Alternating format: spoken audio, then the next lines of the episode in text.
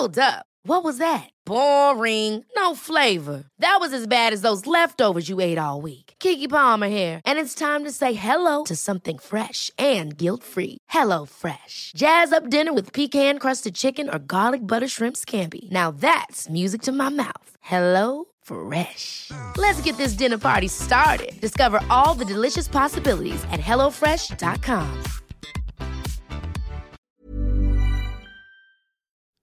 Hello everyone, Luke's English Podcast is sponsored by Audible. If you'd like to download a free audiobook, you can go to teacherluke.co.uk forward slash audible, sign up for a thirty-day trial, and you can download a free audiobook of your choice. Okay, right, now here's a new episode, so let's get started. You're listening to Luke's English Podcast. For more information, visit teacher luke dot co dot uk.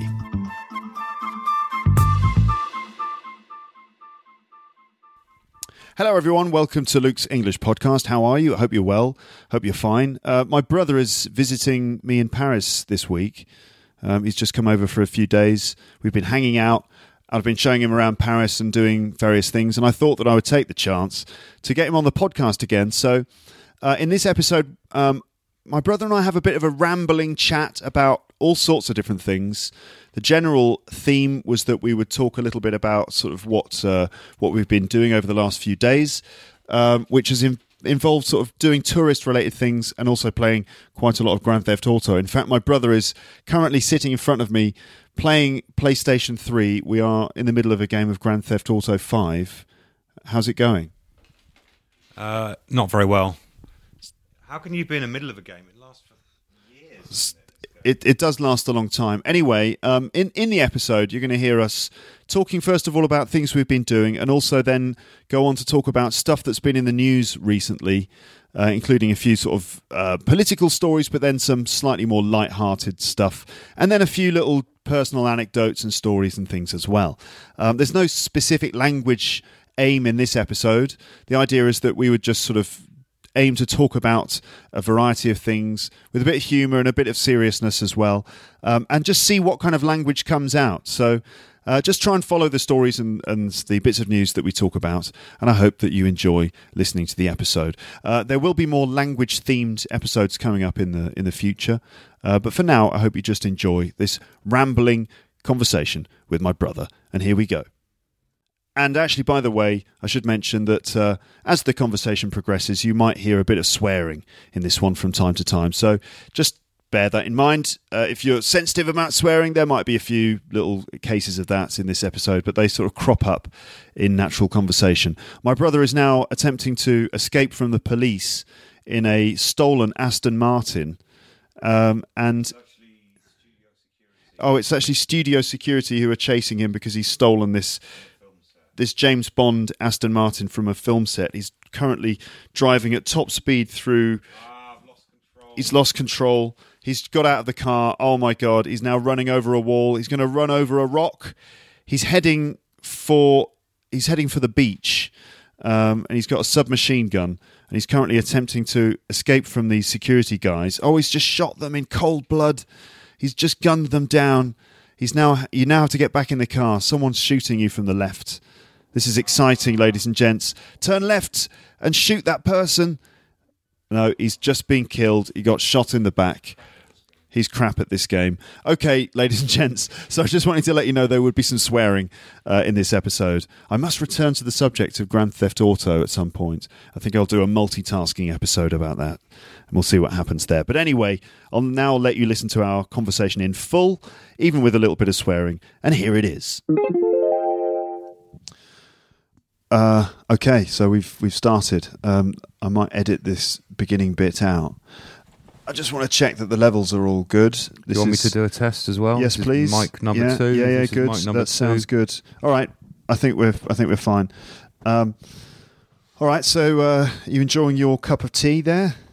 Hello, Luke. Uh, yes, I am. Lovely uh, cup of uh, Marks and Spencer's tea out of a. Um, TIE Fighter mug. A Star Wars mug. Yeah, don't slurp your tea on the podcast. I've... Oh, no, don't do that. That's the, the one and only time I will do that. Okay. Because that's... So you know what slurp means. I've covered slurping on the podcast before because, you know, I drink tea on the podcast. You're a slurper. I'm a bit of a slurper sometimes. I do like to slurp the tea occasionally, especially when it's hot. But uh, we sh- really shouldn't do that. I'm on the... not going to slurp anymore. I'm going to sip like a, a good person. A very sort of... Um, uh... refined human. Okay. Now, um, could you just describe the tea that you're drinking? Because, okay, first of all, um, many people... Uh, when they think about the English and, and or the British and how much we drink tea, they have this image in their mind of a kind of tea time situation somewhere in the middle of the afternoon, maybe four o'clock, and everyone suddenly stops to whatever they're doing because it's tea time. And we have and we have um, like tea with a tea set, and someone brings it out on a tray, and there's like a teapot and a milk jug and cups and saucers, and it's all very much like sort of Downton Abbey or something. It's, now, is that what is that what it's really like when we drink tea in England? It's not really like that. For one thing, we don't use all the china and everything. We just put a tea bag in a mug, pour the hot water on, swirl it around, chuck it, and then put some milk and sugar in it.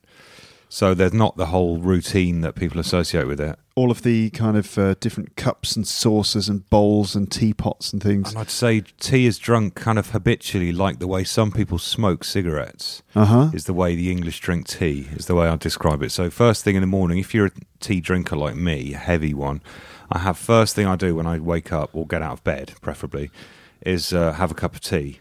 And then probably have another one straight away afterwards. Really? And um, it's just a good way to start the day. I can't drink coffee, though. It makes me too edgy. I don't like coffee so much. Really? So I like it- the smell of it, and I love the taste of it, but it just makes me...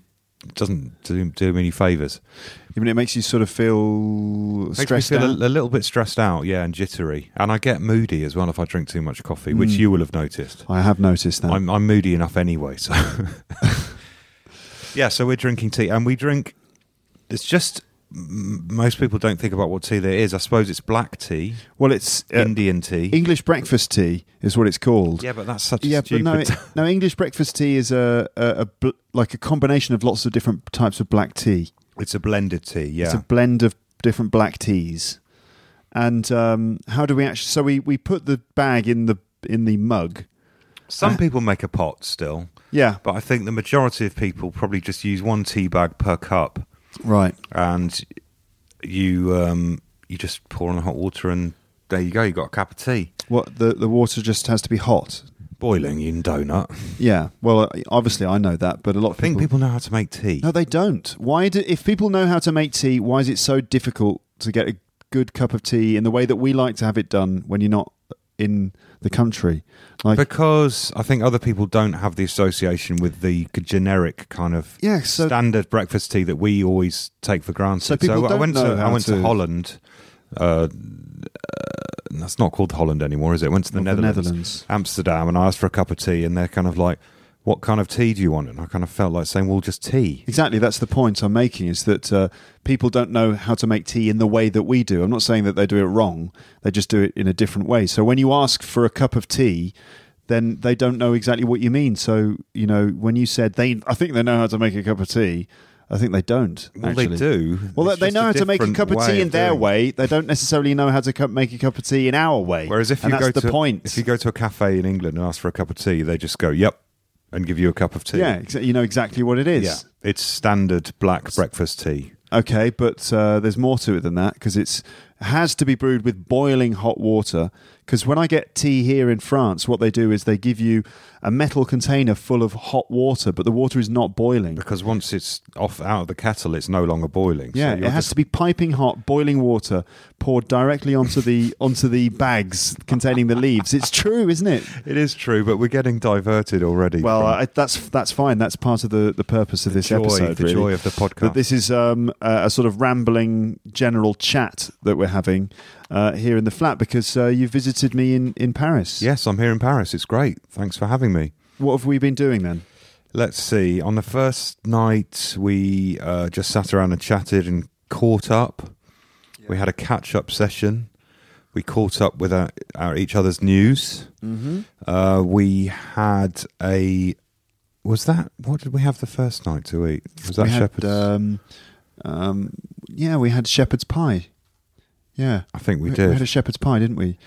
Yeah, Neither of us can remember that far away, but it was uh, yeah, it was shepherd's pie. Well, we had dinner, and then the next day we had a little stroll around town, didn't we? Look at the main uh, sort of tourist areas, I suppose. Well, we first of all we went to a record shop, didn't we?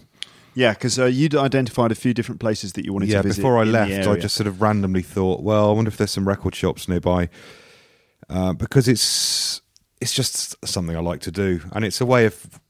Walks. Learn to speak your own language. You've only been in France three days. You've it's, already... a way, it's a way of exploring a city. If you find places you want to go, it's not all about the destination. It's about the journey. And also, visiting record shops is just a good way of sort of exploring the town. That's what I just said. Is it? You said it's not about the destination. It's about the journey. Anyway. Just before that, I said all it's right. a good way of exploring the town. Okay, but so... anyway, I went to the record shop and we went to, what was it called? I Love Vinyl? No, it's Groove Disc.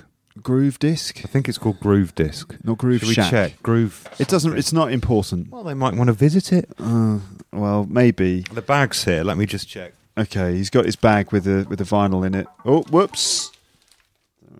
It's called Groove Store. Groove Store. And it's quite a small vinyl-only record shop um, mm-hmm. north of here. All right, good. Everyone knows where that is now. Luke's in kind of central-ish. Don't explain where I live, because I don't want all the fans to be camped outside the, the doorstep. It'd be like the Beatles all over again. I can't do the accent. Yeah, was that a Beatles accent? It was supposed to be like a Beatle accent. It sounded more like a Manc. It did, didn't it? I was finding that quite easy to slip into that one, man. Uh, but anyway, you've I've been got having... to a... think and turn. Think I'm ring... Is this you trying to do a Beatles impression? Ladies and gents, this is my... You do it. You're better This is my brother trying to do a you, Beatles You do impression. Your Ringo. Uh, Ringo Starr sort of speaks a little bit like this, doesn't he? And then and then we all ended up standing on our heads, I think. You know, that sort of thing. Peace and bloody love. Peace and love. Um, anyway, so... Okay, so you've, we visited record shops and we did some tourist stuff, and right? I bought some records, which is nice. Okay. Some very strange-looking sort of soul and... Sort of jazz fusion. Jazz fusion, soul stuff. And a Red Fox comedy album. This is an, uh, a comedy a kind of, album by an American comic. He's a New York, kind of very rude, I think. I've never actually heard any of his stuff. I think he's extremely filthy uh, yeah. American black comic that does quite edgy material. Yes. But I've never really heard his stuff and I've never seen any of his records. So when I saw one for three euros, I thought, I'll give that a go. I love that. I like unusual, weird records that you don't normally see. So if I see something... Well, I bought a gospel record, which I've never done before. Okay. But it just had a weird kind of cover, and I just thought, I wonder what that sounds like. Mm. And when it's three euros, hey, you know, it's not it's not a huge amount of money. Do you think you can judge a record by its cover? Because they say don't judge a book by its cover, but uh, can you judge a record by its cover, do you think? I don't know, but I do anyway. I think you can. You can. I mean, I like... A lot of these, I watched sort of videos about people collecting records and making tunes out of them and stuff, yeah. sampling and things yeah. like that. And quite often they say, look at this cover, it's got to be good. Especially when you're dealing with old seventies obscure records that you've never heard of. Yes. And certain people say things like, um, if there's a blonde girl on the cover, it's good. Really? I've heard Adrian Young say that. He said, from my experience, all those cheesy sixties and seventies yeah. kind of compilations and stuff... He said, blonde girl on cover equals there'll be something good on it. It's just a stupid little okay. Because I th- funny kinda, thing. I kind of think, I know... And also, not the other one is, if there's if they're a, a band that's mixed race, as in some of them are black, some of them are white, some of them are like Asian or something, yeah. it's got to be good. Because the, this guy, Adrian Young, again, said there's got to be some reason why these guys got together. Yes. They're probably not from the same neighbourhood or not from the same... They might be, but... There's there's some reason why these guys had to get together and do this. And you mean normally, that they, they would never have mixed um, well, unless they were in a band, you mean? Well, you don't know. It just means they've all been brought together like the band is by so, the funk. The, band the is funk so, has dragged them together. It's so good that it's bypassed any sort of weird racial, ethnic uh, segregation that ha- there was in the community. Like the music was so good, it's like broken all the boundaries and crossed all barriers. Yeah, and it probably means, you know, if there's if it's all like black guys and one white guy, he's got to be pretty good. Mm-hmm. Either that, or he's the guy with the studio. He's the one who had all the money. But no, a lot of the bands that I like are, are, are sort of mixed race. You get, you know, sort of people from different backgrounds in the band. Yeah, and you get a good mix. Yeah, that's right. But I was going to say that I think I can judge a record by its cover, because you know that certain uh, forms of music, they, they, they tended to be good around a certain year. Oh, with a certain definitely. sort of spirit around them. And also, obviously, you check the back cover and see the musicians. If you check the date and the the musicians who played on the album and also the producers, then that can be a pretty good certainty of what the record will be like. Yeah, there's lots of clues, and uh, the date is definitely important. Pretty pretty much anything was recorded date. between... Hang on, I'm in the middle of a sentence all right, here. All right. Anything recorded between nineteen sixty-six and nineteen seventy-four... No. It's really good. Later than that, it's okay. seventy-six Yeah, but disco starts creeping in. Some of the best stuff comes from seventy-six seventy-seven is a bad year. Yeah, well, anything from sixty-six to seventy-six, let's yeah, say, yeah. is a is a pretty good... That's uh, really the sweet period for music. And it's hard to find anything from that period that isn't good. Mm, yeah. I'm sure there must be some, but... Uh, yeah. Anyway, so we did some record shopping and also a bit of tourist stuff by yeah. walking down. Do you remember where we went in Paris? We went down to the river. We went to near the Louvre, although we didn't go inside it. We yeah. sort of stood near the... Um, the what's that big street called that you can see all the way the down Champs-Elysees. to the... Champs-Elysees. Quite a famous street. You think I'd remember that. Yeah. Um, I had a look at the Louvre. I had a look at some of the tourist sort of... The architecture, shall we say. Mm-hmm. And just soaked up the atmosphere. It was quite nice and sunny. And we were just chatting and walking a lot, really. And we didn't fancy getting the subway or the metro. Yeah. We walked um, uh, about twelve and a half kilometres on Wednesday. Yeah. Quite a good walk, wasn't it? Very nice. I like a good walk. Yeah, me too. All right, then. So, um, impressions of, of Paris? Um, it's, I mean, I've been here before, but it is, um, it's very different to London. How? It's because it's... There's no new buildings, or very few new buildings compared to London, which mm. has come to be constantly rebuilding itself, London. They're always knocking bits down and rebuilding new bits and trying to cram as much in as possible. But Paris kind of feels like it was done, designed, built, and it's kind of finished now. Mm. And um, the buildings are very old, all of them. It's got a very similar feeling throughout it, that there's not a huge difference in the feeling you get from area to area compared yeah. to London, which is such a mess. It's very different from area mm. to area. Mm-hmm. Um, and also the kind of suburbs are part of the city in London. London's like a big collection of villages that are all joined together, mm. whereas Paris feels a bit more planned out as mm. a whole. Mm. Um, and I think people are sort of a bit more sophisticated, and it's a more of an upper-class vibe.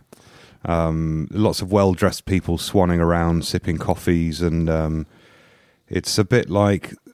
Uh, uh, uh, the the posher areas of West London, mm-hmm. but extended throughout a larger area. Yeah, I think places like South Kensington, Chelsea, Mayfair, they are the the sort of places that are as close to Paris as London gets. And but I think Paris does it with a bit more style. Yeah, West London's a bit um, tacky.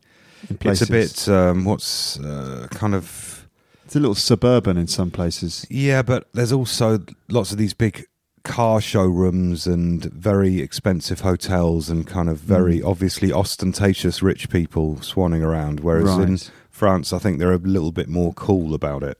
Yeah, they pull it off with a bit more class, a bit more style. Okay. Um, but yeah, it's it's different. I'm I can see how it would be a nice place to live, because it's fairly easy to get around. Mm. Um, if you're lucky enough to live, you know, in the town, you're you're probably quite easy to get everywhere you yeah, want to get to. You can to. walk around it quite easily, and uh, you can cycle around.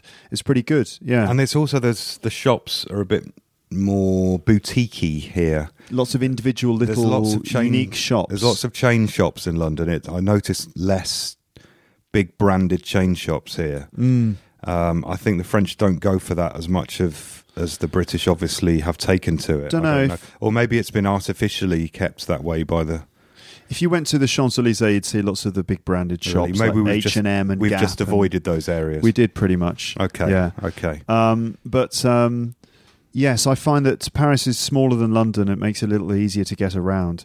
But also, the thing you mentioned about London being all these villages all connected together, Paris is definitely one sort of, uh, you definitely know when you're in or out. There's a very clear distinction between mm. being in Paris and being out of Paris.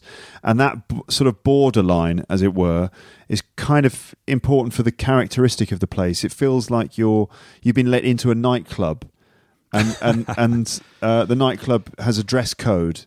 And the, as you're going around Paris, you're kind of in this big, huge Grand Theft Auto style nightclub, and um, people will kind of judge you, and everyone is like, you know, dressed up kind of nice, and there's lots of bars outside on the street and things like that. It's really, it's really nice. But in London, you never get that sense of being either in or out of the city. It's just this one sprawling big mess, sort of mess. And it's very hard to tell where London ends. I mean, yeah. it's sort of there, the, it's always expanding, and you get to the edges and it just becomes a bit shitty.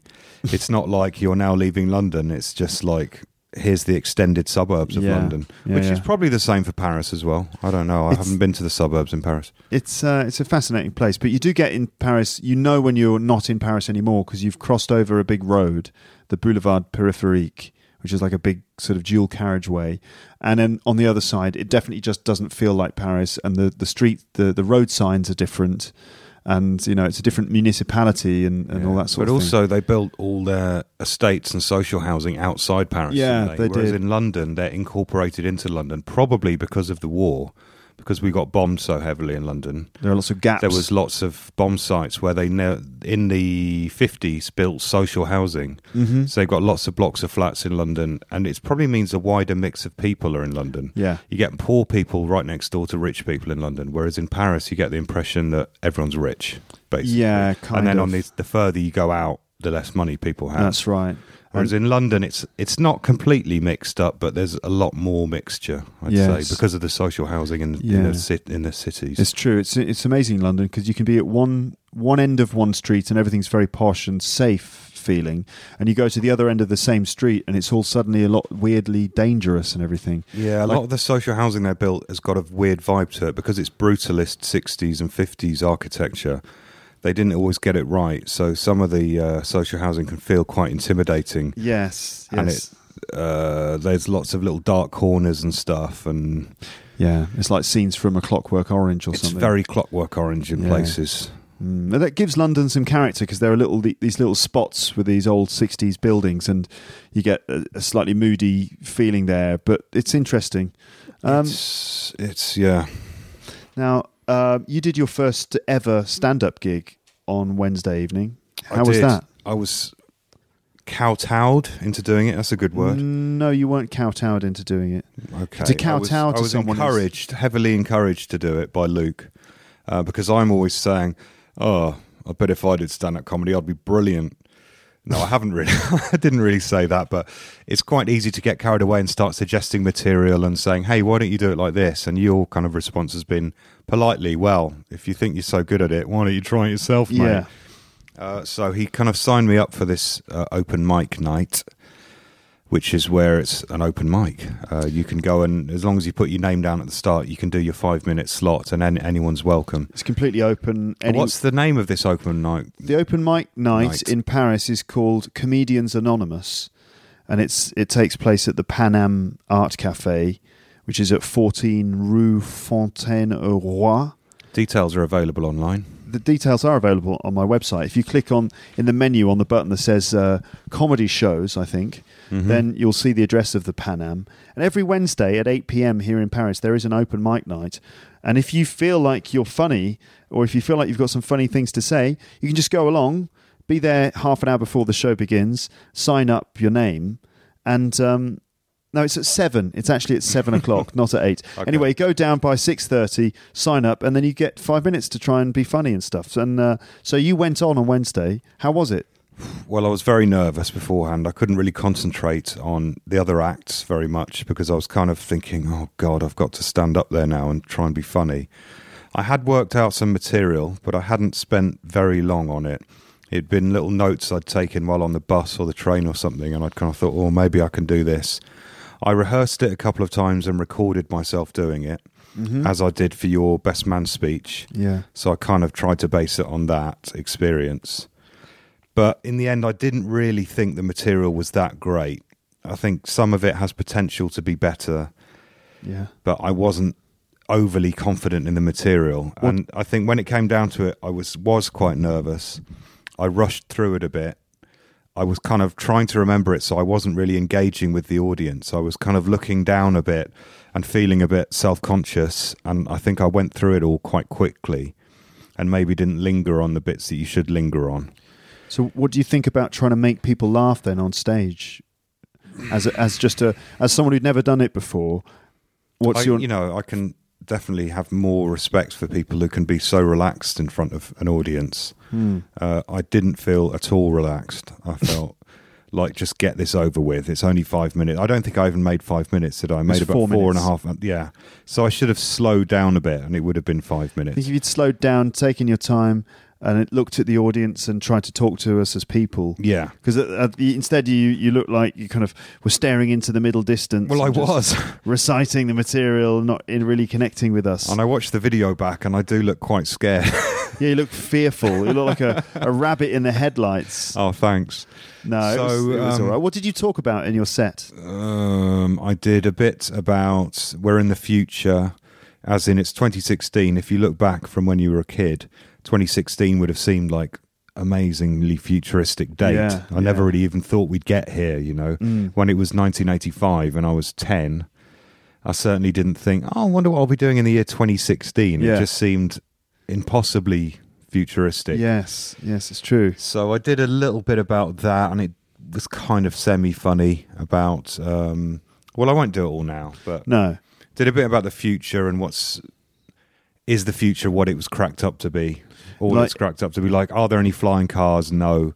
Are there hoverboards? Yes, but they don't hover and they're crap. Mm-hmm. Uh, is Biff the president, like Biff. In Back to the Future? Yes. No, but there's this guy called Donald Trump who's quite similar. Yeah, he's basically just like Biff. And he must have had an almanac. That's the only explanation. Yeah. And then I did, I forgot a bit as well. Yes. I, I, did I forget to say the bit about putting on a bet? Uh, you did. I forget to or say it. Did I? The bet, which I is, said that oh, I yeah. might put a bet on uh, Donald Trump to win the American elections, because on the one hand, although it'll mean countdown to Armageddon and the end of days, on the other hand, I might win forty-five quid. Yeah. Okay. So as and, then, not, and then you did some stuff about Facebook and some I other. Did some things. Stuff about Facebook and being very needy and demanding your attention, like a sort of needy ex-girlfriend or something like that. Like, because Facebook's always sending you these little notifications like, remember when we used to hang out? Yeah. And look, I made you a video. Yeah, et cetera. Yeah. So I think the material was so-so, uh, the delivery was bad.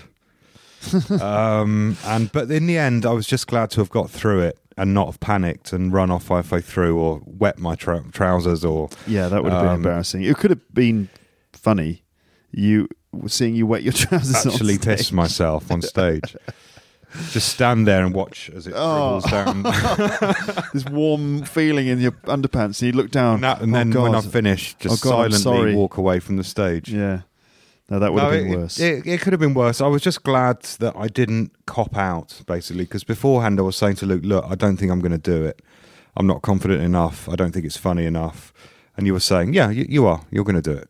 No, you're, you're doing it. No, you're doing it. Kind of like that. So I think if I'd had really protested and said, no, I, I don't want to do it, I would have felt bad. Yes. I would have felt like, a, you know, a cop-out. Right. So I'm glad just that I did it because I said I'd do it and I did it, but that's about it. Okay, are you going to do it again? Uh, I'm not in a great rush to do it again, but it's un- undeniably, it makes you, you start thinking about material more. Like when we finished, we were all talking about, hey, what about if you did that bit and extended that bit, you know, with each yeah. you talking to the other comedians yeah or the other wannabe comedians yeah and saying, oh, I like that bit, why don't you do it like this? And you can see why that'd be quite inf- how that could be quite infectious. Yes, the idea of thinking of ideas and trying to make mm. them as funny as possible, and how would you deliver that line. Yeah, every single idea becomes the basis for a new piece of comedy. Um okay, and then uh and then it was my show with Paul last night. You were in the audience. It was brilliant, really, really funny. And you had a big group in from a, a what are they? So we had a big company that does quality of life services. And the joke was, well, I'll let Luke explain. So we had in in our show uh, last night. Uh, the room was booked out, and it was The most of the people were as, were part of a large group from a company called Sodexo, and I, I, neither me or Paul knew what Sodexo did. So just before the show started, we Googled it on his phone, and we discovered that so, all we learnt was that Sodexo did quality of life services. And so I still didn't know. And then I had to go on stage. And in the show at the beginning, I talk to the audience in order to warm up the show. And I make fun of the audience and make and just talk to them and base the comedy on what they're saying. And I try and, you know, turn it into something funny in response. And usually when there's a group from a company, you can start to make fun of the company. Either you talk about who, you know, the different jobs that they do, or you, you pick on the boss. They love that if you start picking on the boss. Or you pick on the company, or you pick on the competitors of that company. Yeah. And so Sodexo Quality of Life Services. I, I, I went through pretty much the entire one-hour gig talking to the audience about Sodexo. I still didn't know what they did by the end of the, the show. But it was a lot of fun making fun of them. I, I don't know how many like jokes and comments I managed to get It was about very, them. It was very funny. And um, I think the thing is, when you're in a company like that, there's always the pressure to to like your company and to be respectful about it and do the right thing and to be diplomatic. Yes. But when someone comes on stage and just takes the piss and starts going, fucking hell, what do you actually do? It's like a release valve for people who they can laugh at their own company. They were laughing a lot, and I was really getting stuck into what Sodexo was, uh, quality of life services. And I was like, you know, so you just try and make stuff better. Okay, how long have you been? How long has the company been around? They're like, and they were like, fifty years. Like fifty years. You need to work harder because you know life life isn't has not been, you know, going up uh, that much since you came in. You had to be there, basically, didn't you? You had to be there. Yeah, but, but it was Luke a funny show. And his friend Paul are very, very, very funny, and they look really relaxed on stage. They got great rapport with the audience, and. Um, I was very impressed, and I was also impressed by Paul's video, which he went online. You should link to that. Yeah, I've talked about that a bit yeah. already. I'm going to have Paul on the podcast to talk about how the, he made that video, and also how it's sort of changed a lot of things for him, because I had him on the podcast in the summer, and he'd just quit his job at Apple, at Apple in order to go into comedy, and he went to the Edinburgh Festival and had a really hard time. Is that his full-time job now? Yeah. Wow. Yeah, he does. That's brave. He does uh, shows pretty much every night of the week, and he's he's got his own solo show. He did a little gig in Belgium recently, or he, a fairly big gig in Belgium yeah, actually, yeah. and um, he was saying that went really well and he got paid. Mm-hmm. It's pretty cool, isn't it? Yeah, yeah, good for him. But so. He's multilingual as well, isn't he? Which really helps. He is. Um, so he can do little riffs in Spanish, French. Whatever, he's quite good at accents, so mm-hmm. it's good for a European mixed bunch. Absolutely. Like the, the crowd that were in last night, there was quite a lot of um, different countries represented. Yes, that's right. We had loads of different people, so that was a really, really good fun gig. Um, definitely, yeah. Well impressed. Well impressed. I'm glad that you were there. It was it was nice for you to be able to see me on stage. It was very funny, and the funniest stuff was like you say at the start, where you were kind of riffing on uh, the the Sodexo. Brand and what the hell they do, mm, making fun of them, and they were laughing. I was what I was looking around at the audience trying to see if they were all getting it, and the first couple of lines, some of them were a bit resistant. You know, sometimes you get the kind of cool guy in the room doesn't like someone mm-hmm. being the other cool guy for once, and yeah. they get a bit moody, but you broke them. You wore them down. I broke I broke everyone. No, but within a few lines that everyone was laughing, so right. it was it was a success. Yeah, I, I mean Um, sometimes I look at the audience as they come into the room mm. and I'm sort of like, oh, bloody hell, I've got, I've got to, to make, make this guy laugh. I've got to make this guy laugh. And yeah. it's like some big, serious-looking bloke in a big suit. Big cheese in a flash suit. with oh. a, And all that you also find in companies, the guys that are quite high up in the company, everyone laughs at their shit jokes. Yeah. Because they're yeah. the boss. Have you ever noticed in an office when the boss makes a joke, everyone cracks up, even if it's lame as hell? Mm. So the boss will go, oh, well, I'd never... and everyone's like, ha ha, God, you're funny. Please don't sack me. Please give me a promotion. Um, so it's quite weird. They probably think they're naturally really funny guys mm, yeah. when they're just the boss.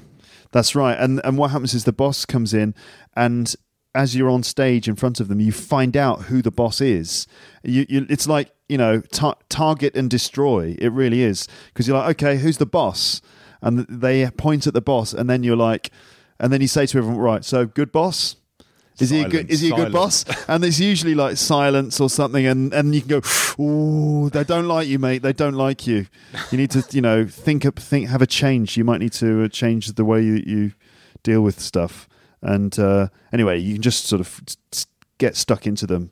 For some reason, on stage in front of people, you get all this adrenaline, and it allows you to come up with, you know, really kind of quite funny and in, and cutting remarks. Yeah, when and you're there in the moment. It's obviously funnier when something's spontaneous as well, mm-hmm. where rehearsed material can seem a bit like you're ploughing through an act. Yeah, which can be great, not you personally, but just all comics. Mm. And a lot of comics, you notice as they get on and in their years and they start to get good with the crowd, they'll move away from their rehearsed material as much as possible until it's almost like a backup plan, mm-hmm. as their routine is their backup, but they try and do the spontaneous crowd work stuff for as long as possible. Yeah, um, and you, that's a mark of a really good comic, I think, when they can hold a whole crowd without any material actually yeah. Yeah, that yeah. they've written down. Yeah, I think a good comic needs to have funny bones. There needs to be something funny about the yeah. the physicality and the, the mannerisms of the person. Uh, a good comic also needs to be able to write good material and write for the stage. You know, like you can tell good comics because they come up with ideas and write them down on paper in, and they know the kinds of rhythm and beats and everything that is needed to make the audience laugh. They can just feel it in their heads. I mean, there are, so, I've heard it said before, there's certain comics that are so good with the delivery and they've got the crowd on their side. You can say a line that isn't actually funny. There's mm. no joke in there, but if you say it in the right way, people will laugh anyway. Yeah. In the right tempo and the right attitude. Yeah, Atti- the attitude that you use when you you're saying things will contextualize the statement mm. and therefore make it mean two things at the same time because it's it's in context. So if you've got a strong attitude on stage, then that can sort of really bring a new dimension to even things that aren't jokes, like you said. Um, okay, it's really interesting. But if you're in Paris, ladies and gents, then I'm going to recommend a few shows that you could go to. There's lots of comedy in English now in Paris. And in fact, if you're not in Paris, uh, there, are, there there may well be comedy shows in English happening in, in a town near you. In many places in the world, I know that they do stand-up in, in all sorts of spots now. Uh, so check it out. You know, go online and search for the, you know, the city or town that you work in and search for, you know, comedy or stand-up comedy in English in the in the place where you are. You might find some things. You might be surprised. And there's there's a good scene. So in Paris, let's see, Wednesday night, seven o'clock at the Pan Am. It's Comedians Anonymous. That's the open mic night. Um, and then Thursday evenings, that's the show that I do with Paul called Sorry We're English. That's on at eight o'clock now every Thursday. So there's shows in Paris that you can see, which no one will come and see because about ninety-nine point nine percent of the people I'm talking to don't live in Paris. But if you come to Paris, then you know there's lots of things to do. Um, right now, news. What's been going on? You've been following the news, haven't you? Uh, I've got a, a few bit, stories here that we could. Um, it's depressing, isn't it? Reading Is it? the news, I find it pretty pretty depressing these days. What's the most depressing thing you've seen in the news recently? Just the Conservative Party in this country tearing the country apart oh, for profit. Careful, bit of pol- bit, bit of politics. politics That's there. Ben Elton. Little bit of politics. Uh, bit of politics there. So um, there's probably going to be a, a referendum on Europe this year in the U K. Oh, God. Why do they want to leave Europe? Because um, some people in, in the country, Eurosceptics, think that the U K would just be better off out of Europe because it would mean that we could control a lot more of our immigration, and it would also mean that we'd be able to... But the point is, the immigration that's going to go up is not European immigration. It's immigration mm. from other places. Mm-hmm. European immigration isn't a problem. Yeah, I think they think that... Uh, I, if I'm personally, I don't know, but I'm not anti-immigration.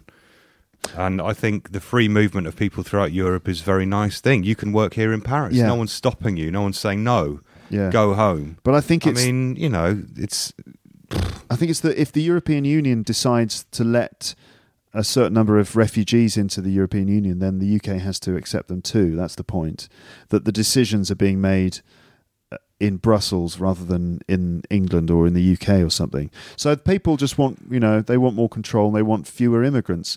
Um, and uh, there are other things too, like the fact that Britain has to pay money to the European Union and things like that. I, you know, I, personally, I find it convenient that we're in the European Union and I think we're all better together. But, you know, who knows? Because there are lots of big things happening in Europe that could... Uh, you know, caused the European Union to to break up. But I think if the U K left, it would be a big, big uh, blow to the European Union, and I and I wonder if it wouldn't then break up after that. But also, people. But are I don't sa- think it's going to happen. But people it's are saying be a load of fuss and and spin. It's well, it's all spin to make the Tories look like they're trying to do something proactive. I don't know that that people also are saying that if the U K doesn't uh, leave, that the E U will break up in a year and a half anyway. So there's all these sorts of things going on. But then the actual details of the of the referendum and the deal is is this, that there are uh, factions in the Conservative Party, and also there's this other party which is Eurosceptic, UKIP, and they are getting quite a lot of support among Eurosceptics in the U K. And so the Conservatives feel that they have to do something in order to satisfy that side of the the political spectrum. And so what David Cameron has tried to do is go into Europe and renegotiate our agreement with them, right? The point for the point, the reason why he's done that is because he wants, uh, I think he wants the U K to vote to stay in the European Union. And he's making it look like he's renegotiated the deal so that it's a choice between leaving the European Union or staying with these ne- renegotiated terms. Now, people are criticising the terms as being not good enough. And there's all this stuff about... There's like three different things, you know. There's It'll the, end in a compromise, as it always does, and nothing will happen. But there's a good chance that the, the people of the U K will choose to leave Europe. No, they won't. Really? You really think so? Have you read any... Depends of- on... Uh... what Murdoch's take on it is, because mm. Rupert Murdoch controls the politics in our country, sadly. Well, not all of it, but well, they have a big influence over a lot of media. How? Well, he owns most of the newspapers. Well, he owns the Sun and he owns the Times. The Times, they're the two biggest newspapers. The Sun is the biggest. He also owns the Metro, the Standard, mm-hmm. and quite a lot of smaller newspapers. So why would? Because their angle on it can sell an angle to the general yeah. population. Like if Rupert Murdoch... Like I remember the day before the... Sorry, the day before the general election, the front page of the Sun was just something like vote Labour and the country's destroyed or something. Something yeah. really, really blunt. Yeah.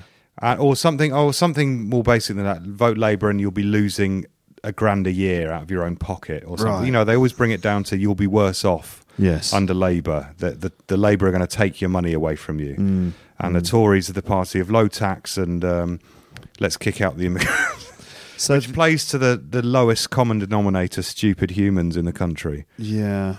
Um, I, certainly the Sun has got a lot of influence over people, and, and if Rupert Murdoch or whoever is in charge of, of the Sun decides that they're going to back the Conservatives or back certain thing, then it'll have a big effect. Like, for example, that's one of the reasons why Tony Blair won in nineteen ninety-seven, because the Sun got behind him. Yeah. Yeah. And then he won, and then they came out with a headline like uh, a couple of days after he won, and the headline was, "It was the Sun what won it." Yeah. Meaning the Sun took credit for winning the election for him. But the thing is with the Sun, they all they want to do is back the winner. So they will, mm. you could say they reflect popular opinion rather than influence it. Okay. Yeah. That's one argument, because you'll find they always want to be on top. Whatever the winning party is, they will slowly align themselves to that. They just want to sell papers. They just want to sell papers and make money. Yeah. Okay, so anyway, that's what's happening in the U K. It's messy. If if the U K does leave Europe, then the U K might break up too, because Scotland might want to leave the U K. Well, they had a referendum on that, and Scotland voted to stay in. But they could have another referendum um, if they wanted to. But I had a feeling that they weren't going to allow Scotland to leave. I mean, did you see all the politicians from all the parties went up yeah. and did big things why you shouldn't leave the U K? Mm. And all the newspapers were supporting staying together. Yeah. And one guy I saw put on something like a fifth, no, something like a hundred grand bet that the U K wouldn't leave. And when asked about, and he won, he only won about four thousand, no. It was a very low margin, but he won a significant amount of money, like mm. ten grand or mm. something. Mm. Maybe it was ten to one. Yeah. And they said, why did you risk all that money? Because he said, I'm, I was ninety-nine percent sure that it was a sure thing that the country would come together to convince people not to leave the U K. Mm. And he was right, and he won ten grand. Okay.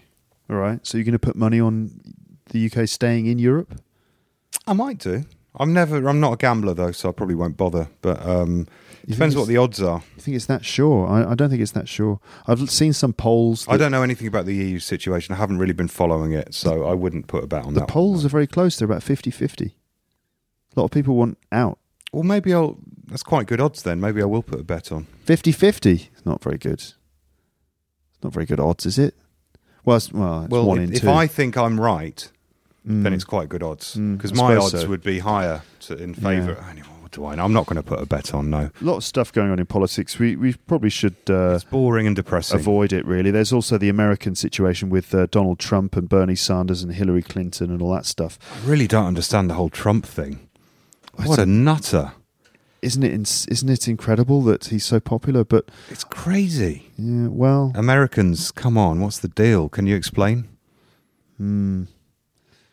I wonder how much of it is because people really agree with his policies or how much of it is because he's just a news story. He's just fun to to watch. Scary, but, you know, he's got some entertaining quality to him. And but also it's been proved people lie in um, pre-polls mm-hmm. because they like to do a protest vote. So when they're asked before the election, how are you going to vote? A lot of them go for a more radical Uh, outsider, right? Because they want to give the impression, or maybe they believe that they're going to go for a different option. But when it comes down to it, and they're in the, the booth, they actually play it quite safe. Yeah, and a lot of elections are predicted to go to in one extreme, and when it comes down to it, people are actually more conservative than they indicate. So it could be Trump versus Clinton, and if that is the case, then I think that a lot of people will play it safe and vote Clinton. You would have thought.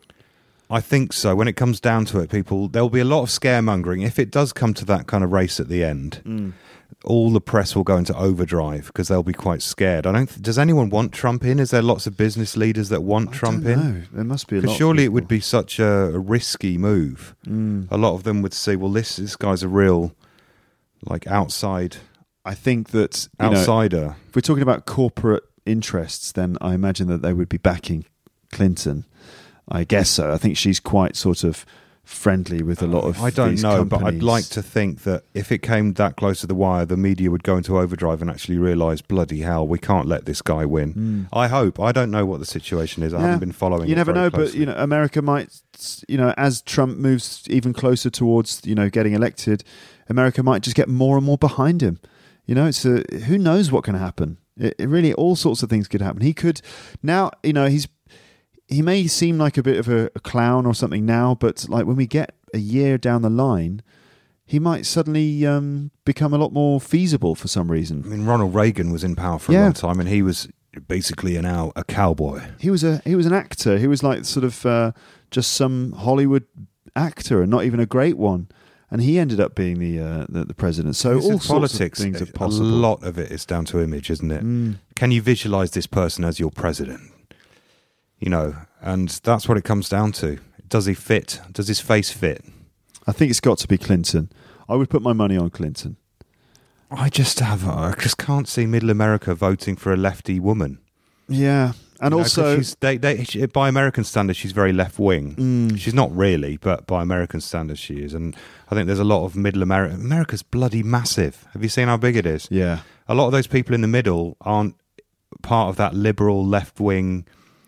Kind of writers type person that writes mm. in the media. They're just silently seething probably most of the time. Yeah. And they, they're not going to vote for a, a liberal. Yeah, they don't like liberals. No, apparently I, I read something that said that uh, when when the incumbent party has been in, in office for two terms, yeah, it's almost impossible for a new candidate from that party to win the following election.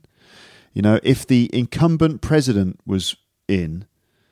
Then it would be business as usual. They would stand a much in. better chance. But the only time... Why is wait, Obama wait a minute, not the on, still the on, in the... Because he can't run for two more than two terms. That's, that's a rule in, in American constitutional law. Well, that's stupid. Two max, two-term maximum. It's since, so that guarantees short-termism. Since since um, one of the Roosevelt presidents was in, ter- in office for like three terms and he got sick and it was, you know, it was a problem because... You know, if they stay in too long, it can be unhealthy in a way. No, I mean... it unhealthy on their stress levels. Yeah, that sort of thing. So he can't be president again. But if... um yeah, so that's why. So in a, in a sense, it's actually really hard for a Democrat to win because people vote for change. And I think that Donald Trump and Bernie Sanders, to an extent, represent to America an alternative to the current political model. I have to admit, I don't know anything about Bernie Sanders. Is he more left-wing he's, than Clinton? He's more left-wing than Clinton. He's like really quite socialist for an American. Yeah. And he's all about helping ordinary people and changing the political landscape. Well, I saw his video and, and today. Cutting out the sort of corporate uh, connections that there are in politics. I saw his video today and it was all about the, the woman's story of, I think it's the daughter of the guy that got strangled by police recently, mm. one of them. And uh, the whole video was about that. And you think, well, okay, you're looking Mister Sensitive, but how is the president going to stop the police yeah. overreacting yeah. for things? You can't s- tell every police officer in the country, okay, just calm down, yeah? But he's getting it's, a lot it's, of support. He's got about half of the Democrat vote. It's all image, votes. though, isn't it? How can he possibly no, make I a policy? No, I don't think it is that, image with him. I think, honestly, that he, he wants to No, make... I just meant this indiv- this particular video was all yeah, about image, not very... objective. There are lots, he's done lots of videos, but um, he, I think he genuinely is about, you know, introducing a lot more um, kind of fairness. He's all about standing up for the for the ordinary working class American. The healthcare voter. system and yeah, stuff. Is health, he pro? You know, he's pro Obamacare, pro and all that. Healthcare, uh, providing uh, education, uh, university education subsidies and grants, and you know, for the whole left wing thing. Mm. Well, um, so I it's interesting. He, it's he interesting. Sounds, you've got. He doesn't qu- look like a president, though, does he? He looks a bit old. He does. Yeah, he looks like Larry David from uh, from Curb Your Enthusiasm, but even more frazzled. Yeah. So I mean, I think he was in it for ideological reasons rather than really believing he had a chance to get power. But he's been getting a lot of support and a lot of um, um, votes, or you know, he's been doing very well, and he's it's kind of fifty-fifty between him and, and Hillary Clinton, so it's very interesting. Mm. There's a very wide range of different opinions and things across the spectrum, from Bernie Sanders on the left and Hillary Clinton, and then some of the Republican candidates, and then people like um, um, Ted Cruz and uh, uh, Donald Trump and Ben Carson and stuff on the right. So it's quite interesting. Do I they- wonder what's going to happen. Okay, well, I think we should stop talking about politics now because it's all getting a bit too serious and oh, a bit heavy. I did say it was depressing. Yeah. Uh, you, you, to be fair, you did actually say that. And then I asked you to tell me the most depressing thing. Um, but I've I've been looking through um, the papers, and uh, I've got a few little stories that I noticed that could be quite uh, interesting. So one about Scotland Yard. You know, obviously that, that's the headquarters of the police in London.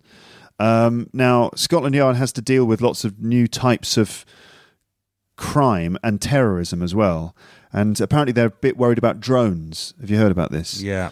And what they've done, what they've decided to do is to train eagles, like eagles that fly, you know, the birds that fly in the sky, to train eagles to uh, uh, to take down drones. What do you think? I saw the Dutch police... No, sorry... Yeah, it was the a Dutch, Dutch police from, force. From the Netherlands. Were the first to do it, and they showed a video of a hawk taking down a drone.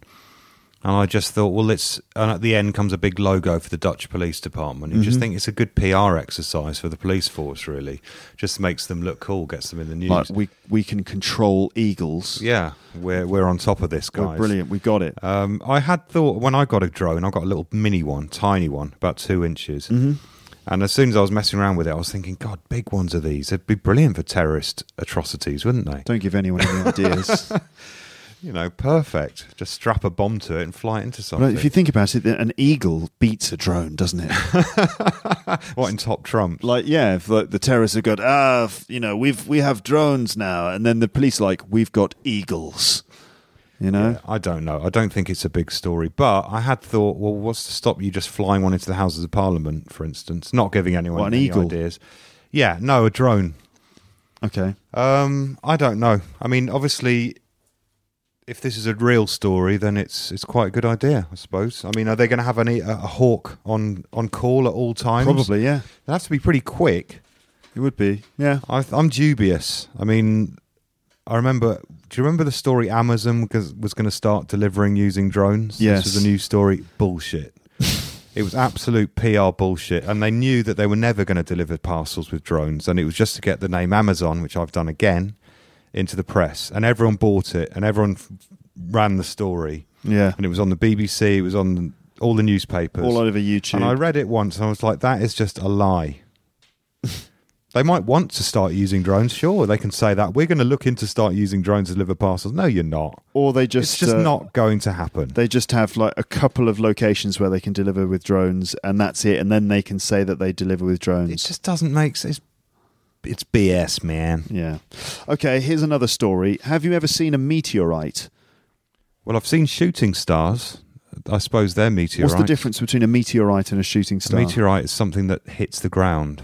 Like a, a lump of rock that flies through the Earth's atmosphere from space whereas, and lands on the ground. Whereas shooting stars burn up in the atmosphere. Yeah, you see them at night. If you stare at the sky, you'll see like a, a line. I've seen sh- some, some beautiful ones. Yeah. Uh, Steven Spielberg uses them in all his films. That's right. So that, that's shooting stars. But we're talking about meteorites. Well, there was that one over Russia a couple of years ago. Yeah. Jesus, the footage of that was insane. Huge burning ball of fire in the sky. Just what? Yeah, but you've never seen one. A meteorite? Yeah. I've seen a shooting star yes, many but times. Have you seen a meteorite? No. Okay, they're very rare, I'd imagine, although, you know, people see them. I've seen one. Well, you've seen one hit the ground? I saw a meteorite coming down. I didn't see it hit the ground. Well, you haven't seen a wait meteorite a minute, then, by wait your, a, by wait, your... Wait a minute, wait a minute. I'll tell you what I saw. This was back in nineteen ninety-something. I was standing outside with our friend Paul Breeze, and we were we were standing there looking out at the garden.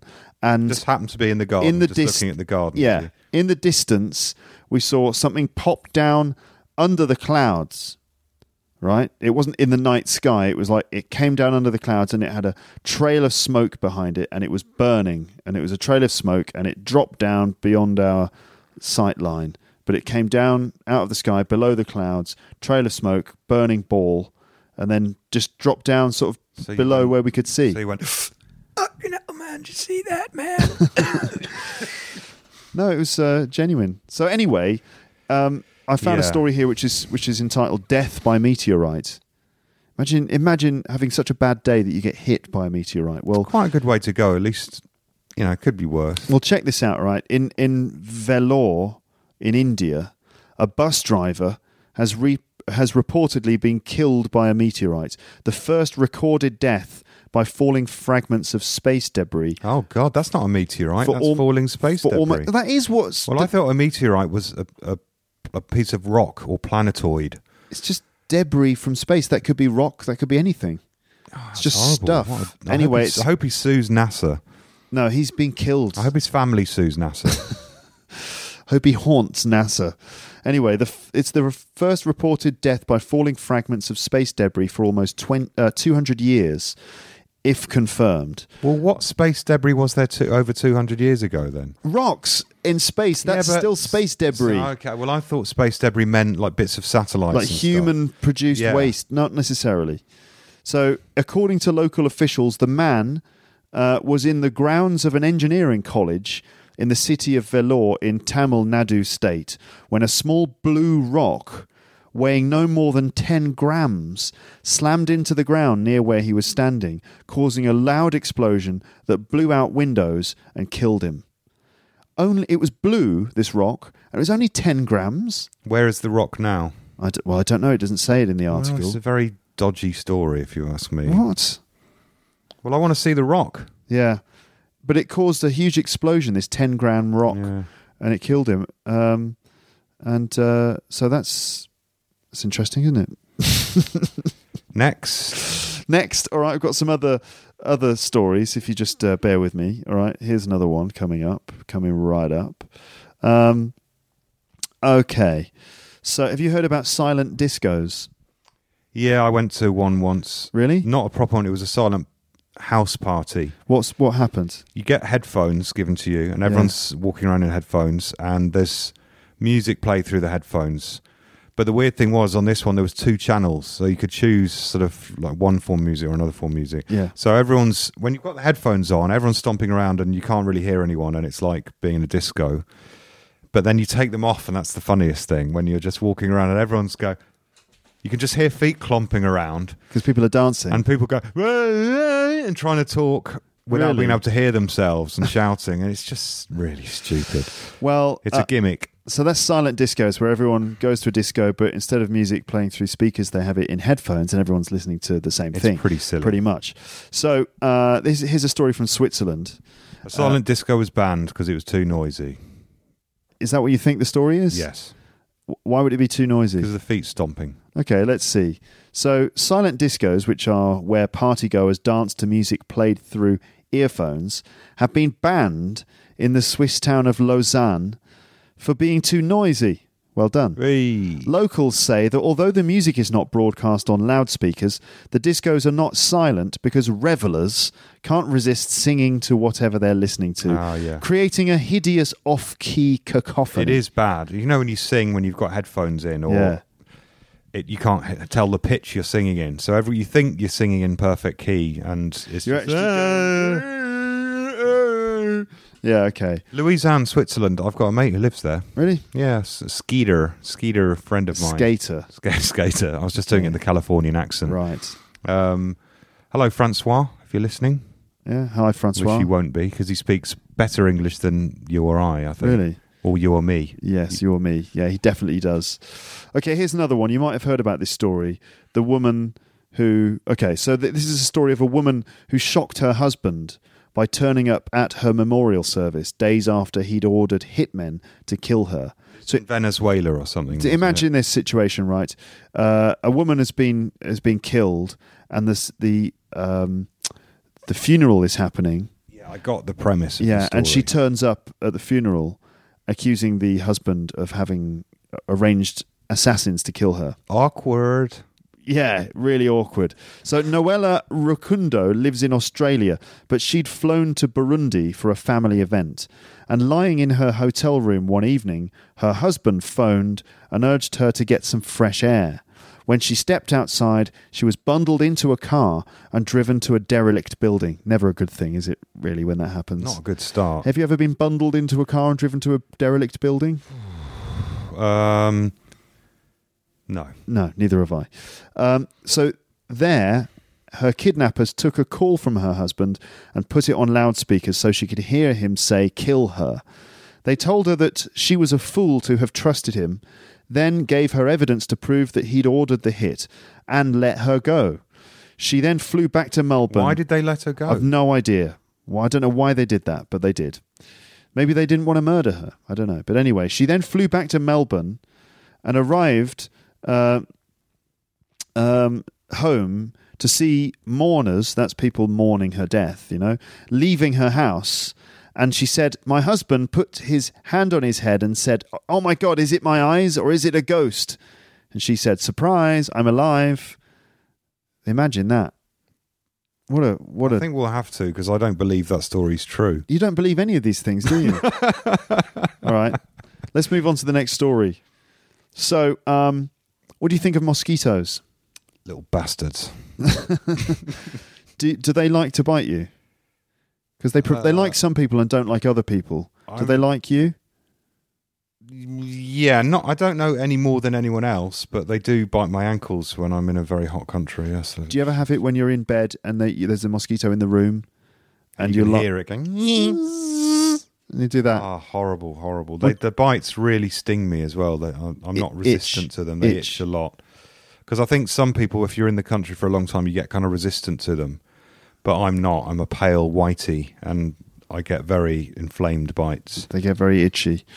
Would you, would you, if you had the option, would you just remove all mosquitoes from existence? No, because you don't know what the knock-on effects might be. There might be some animals that l- rely on mosquito larvae to survive, mm-hmm. and taking that food source away might completely upset the whole food chain. What's mosquito larvae or larva? The sort of, I don't know, the juvenile form of a mosquito when it's growing. It's like a little sort they of... live in water. It's like a little worm or a little thing, isn't it? It's sort of... It's uh, a little thing. Yeah, it's a little thing, very specific. But before before a mosquito is a mosquito, they, they're like these wriggly little worms that live in the water. I've got a better story about mosquitoes. Go on. In Thailand, there's this abandoned shopping mall. I've seen it on YouTube, and uh, it's half submerged in water. Right.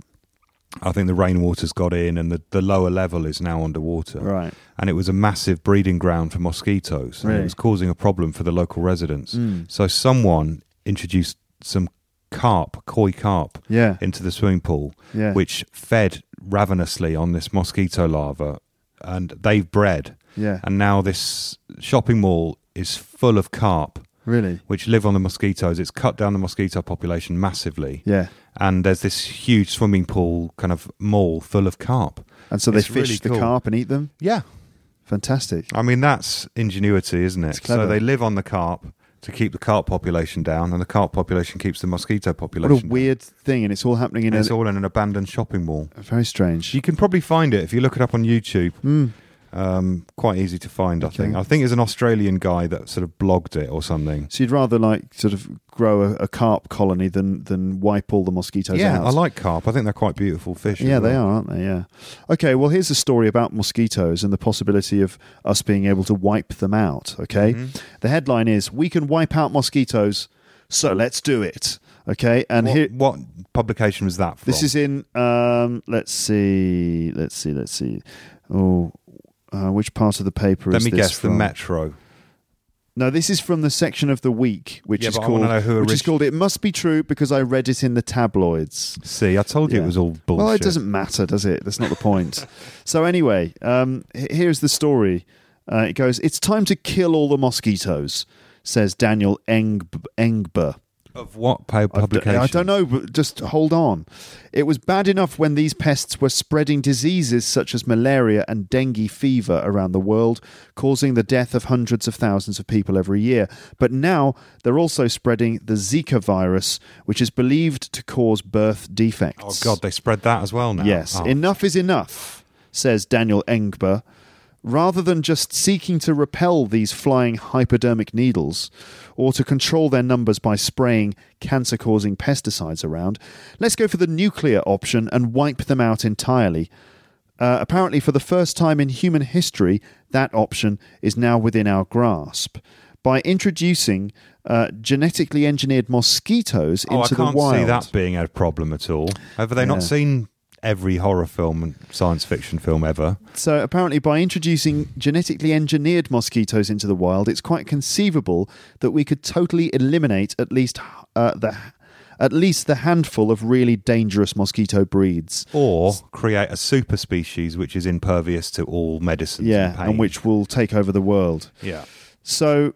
they think that genetically modifying some mosquitoes and ed- adding them in, that they will seek out the kind of handful of bad ones and kill them. Mm. Now, um, so eco-activists might uh, might not like that option, but there's little evidence that mosquitoes form a crucial link in any food chain. Little evidence. Ah, oh, that's fine then. Or that their niche could not be filled by something else. Nanobots. For example, when science journalist Janet Fang investigated this option for the journal Nature in two thousand ten, she concluded that life would continue as before, or even better. So what's stopping us? Let's take on these agents of bioterror at their own game. It's time for mass mosquitoicide. Is, is Janet happy to put her sort of potentially her life on the line for that decision? Is she going to be responsible? If it all goes wrong, we say, Janet, you did say it would be fine, and it isn't. You've created a super mosquito which is killing everyone on the planet. What yeah. are you going to do, Janet? It's the the good basis of a good horror film. It's like scientists try to do the right thing by wiping out all the mosquitoes and entering, adding genetically modified mosquitoes in, and it, it results in this weird sort of mutated mosquito yeah. monster. And, which uh, is released by sort of um, green activists, like in twenty-four... twenty, twenty-four hours later? twenty-four, twenty-four days later? twenty-four days later. Yeah. Rage-infected monkeys. That's right. It'll be rage-infected mosquitoes. Yeah. Okay, so here's the last story. Now, do you yawn a lot? Uh, yeah, we've already talked about this the other day, that yawning is a stress mechanism. Mm-hmm. It doesn't necessarily just mean you're lazy or tired. It means you're probably trying to defuse stress. Really? And people will yawn when they're on edge or threatened sometimes. Like cats and dogs do it as well. Yeah. If you stare at a cat and it yawns, it doesn't mean, oh, I'm loving being stared at. It means I just want to diffuse this awkward situation. Either that or you're boring. Yeah, to the cats and dogs. So maybe just sort of we yawn to pull oxygen in to like give us a little bit of oxygen to calm down. Oh, I don't know. I think it's a facial thing which... I don't know. It's something deep-rooted inside us, yeah. Some animal instinct, which kind of on the one hand says, I'm very relaxed about your presence, but on the other hand says, look at my teeth. Yeah. So okay. I think it's a double meaning. It's like, oh, I couldn't give a shit about you, mate, but um, look at, look at my teeth. Yeah. Now, do you think that yawning is contagious? Yeah. Do, can you explain? Like, what? First of all, what do I mean by contagious? When you see someone yawn, it makes you want to yawn. Okay. Yeah, maybe a bit. Yeah. Why is why is yawning contagious, do you think? Because we're complicated beings. Yeah. Now, who do you think yawns more, men or women? Women. Why? Because they're more sensitive to social situations. Why would that make them yawn more? Because of the reasons I just said. Okay. Because it's a social diffusion tactic. Right. So they're more socially oriented. They're more socially tuned in, more sensitive, yeah, to to the mood in the room, and so they're more likely to to, to get a yawn as well, a contagious. Or maybe not though, because they're a bit more polite as a general rule, women, so they're probably less likely to mm. do it. So, don't know, but I'll say women. Well, here's what the research has said. So apparently, this is why women yawn more than men. Ah, yes. So you're right, but why? Well, it is well established that yawning is contagious. Now, researchers have found that it's more catching among women, which reinforces the theory that contagious yawning is rooted in empathy. Not mm. sympathy or sensitivity, but empathy. Kind of what I was getting at, though. Yes. The team from Italy's Pisa University ordered more than one hundred people at work in social situations and everywhere else over the course of five years uh, and noted how often they yawned. How do you think they ordered people in these situations to yawn, these Italian scientists? How they ordered them to yeah, yawn? Yeah, because they... They observed, sorry, they observed more than one hundred people. So I thought, that, sorry, I thought they, I thought they're like, okay, we do a big uh, yawning experiment, then we have a pizza. I don't know. Anyway, that's a, a, obviously a gross uh, stereotype. Uh, stereotype, but uh, the Italians don't mind. They're, they're usually all right for a laugh. They're too busy drinking, yeah. They're too busy drinking, what, Peroni? And riding around on scooters going, ciao. Yeah. Okay, we like the Italians. Anyway, so this was an Italian study. So they observed people in lots of situations over five years, and they found that both men and women yawned spontaneously at about the same rate, spontaneously. But um, and that both sexes were more likely to catch a yawn from someone they were close to or familiar with than from a stranger. Okay. Um, so that means that, you know, I would, I'm more likely to catch a yawn from you than I am from someone I don't know. Mm. Okay. Um, um, so, however, women were significantly more prone to contagious yawning than men. And the research, the researchers suggest this is because women have evolved to be more empathetic on account of their maternal role. However, previous studies have failed to find a gender link, and other experts said further evidence was needed. So this could be just bollocks. Another expert said, why are you wasting my time with this stupid question? Another expert said, sorry, but that's probably bollocks. Another expert said, sorry, it's not really my field of expertise. Um, Troy Barry, he's he's much more his cup of thing. So there you go. Apparently you were, you were right, basically, that I know. Women have more empathy and therefore they are more prone to contagious yawning. I knew that. Yeah. All right, then.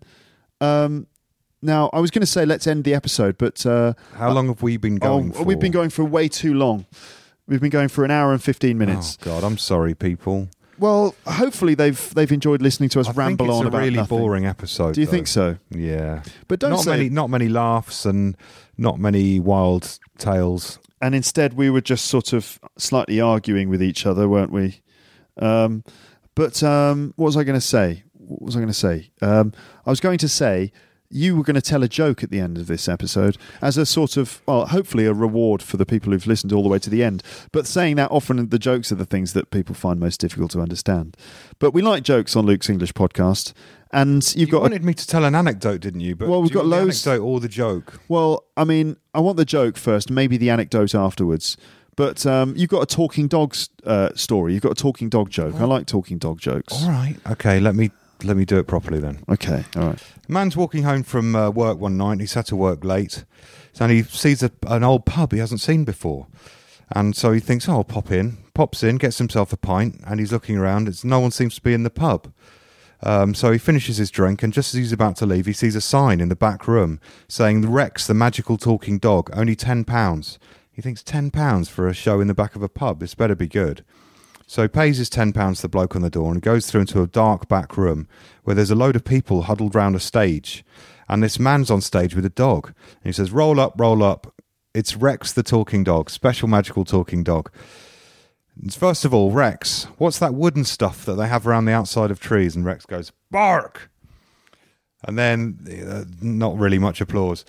The next question, so Rex, the magical talking dog, uh, I heard you were a bit under the weather. How do you feel today? And the dog just goes, rough.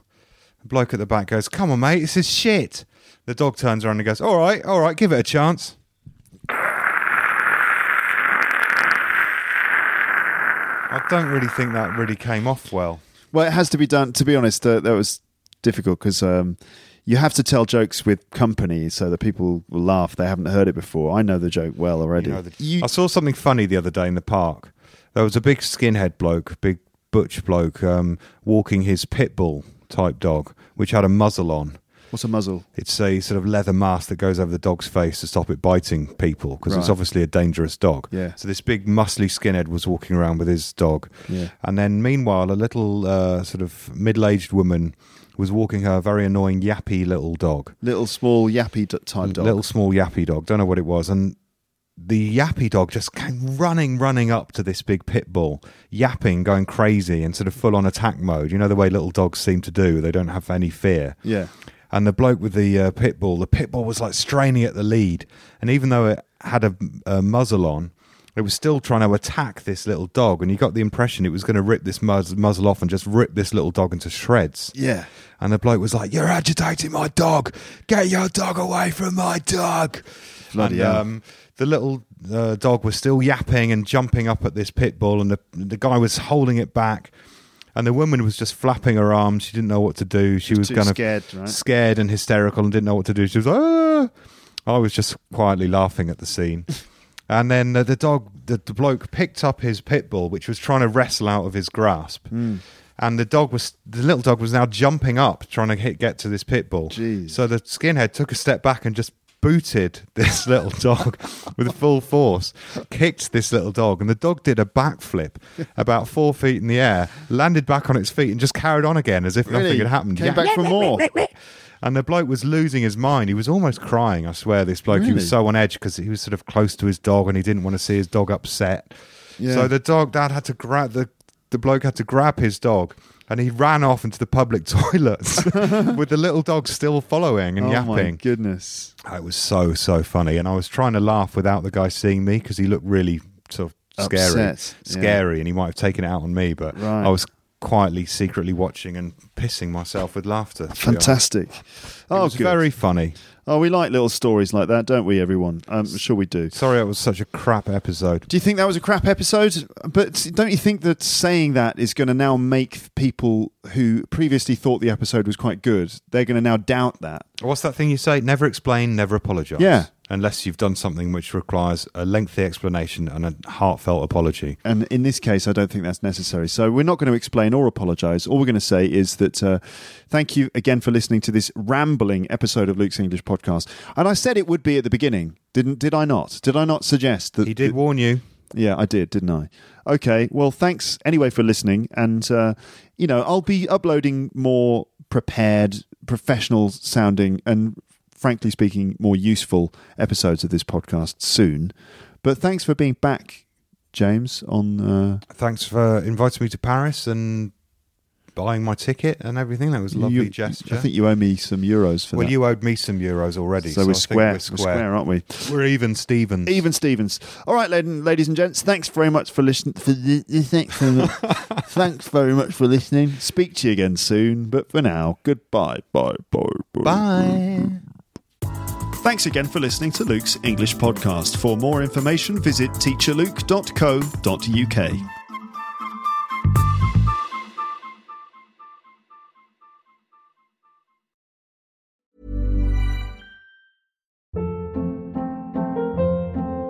Hold up. What was that? Boring. No flavor. That was as bad as those leftovers you ate all week. Keke Palmer here. And it's time to say hello to something fresh and guilt-free. HelloFresh. Jazz up dinner with pecan-crusted chicken or garlic butter shrimp scampi. Now that's music to my mouth. HelloFresh. Let's get this dinner party started. Discover all the delicious possibilities at hello fresh dot com.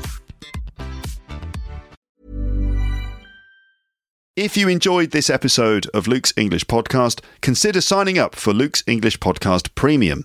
You'll get regular premium episodes with stories, vocabulary, grammar, and pronunciation teaching from me, and the usual moments of humour and fun.